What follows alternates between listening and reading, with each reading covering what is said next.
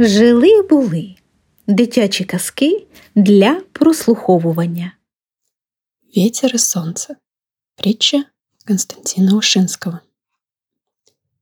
Однажды солнце и сердитый северный ветер затеяли спор о том, кто из них сильнее.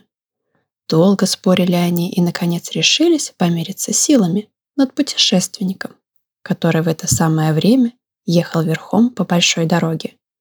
«Посмотри», — сказал ветер, — «как я налечу на него, мигом сорву с него плащ». Сказал и начал дуть, что было мочи. Но чем более старался ветер, тем крепче закутывался путешественник в свой плащ. Он ворчал на непогоду, но ехал все дальше и дальше. Ветер сердился, свирепел, осыпал бедного путника дождем и снегом. Проклиная ветер, путешественник надел свой плащ в рукава и подвязался поясом. Тут уж ветер и сам убедился, что ему плаща не сдернуть.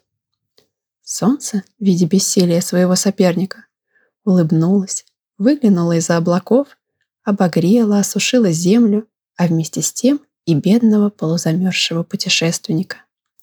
Почувствовав теплоту солнечных лучей, он приободрился, благословил солнце, сам снял свой плащ, свернул его и привязал к седлу. «Видишь ли», — сказала тогда кроткое солнце сердитому ветру, «лаской и добротой можно сделать гораздо более, чем гневом».